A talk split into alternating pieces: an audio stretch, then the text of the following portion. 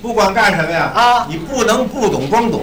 哦，哎，过去我们有一个街坊，嗯，这孩子就是干什么事儿不懂装懂，哦，到处老显示自己。哦，冒充大尾巴鹰，哎，没有学问啊，他呢自己老冒充自己有学问，是啊，一张嘴说话老用文言说。哦，还爱拽弯，对了，有一次他在街 上啊碰着一个朋友，嗯，这朋友从小一块儿，他们俩在上学，啊，老没见着见面了，挺高兴。嗯，他想问人有多大岁数，哦，上你张嘴就来，今年你多大了？嗯，是不是咱们说话挺正常吗？哦就是啊，他不这么说，嗯哎，老兄，你贵庚啊？嗯，这贵庚啊，是拽文的，就是问你今年有多大岁数。对啊，对方一回答，一听他说这话，贵庚，嗯哎，我也用文言来回答他，哎，说我今年念之一。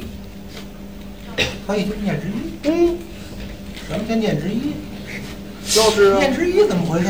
嗯他一琢磨，对方就马上就明白了。啊，啊，哦，可能他不懂，嗯，你得给他解释解释。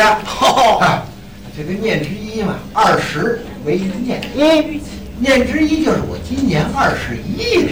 哦，，念之一，你今年二十一了嗯，啊，贤弟，你今年有贵庚？哦，人家问他了，他一琢磨，他二十一叫念之一，嗯，我还不到二十呢，我刚十九啊。哦，我啊，这十九怎么说 呀？嗯，啊，呃，我今年还不够念儿呢，不过价了，不够念儿你办办去，你跟人说干嘛 呀？就是啊，不是这时候不懂装懂啊，耽误事儿。对，还有一次，他母亲去世了，哟，老太太去世呢，他要啊披麻戴孝，嗯，时间一长一点呢，拖着孝袍，他得戴个孝箍。对呀，这戴孝箍可有两种，哦，这还不一样，哎，一种是纱箍，一种是布箍。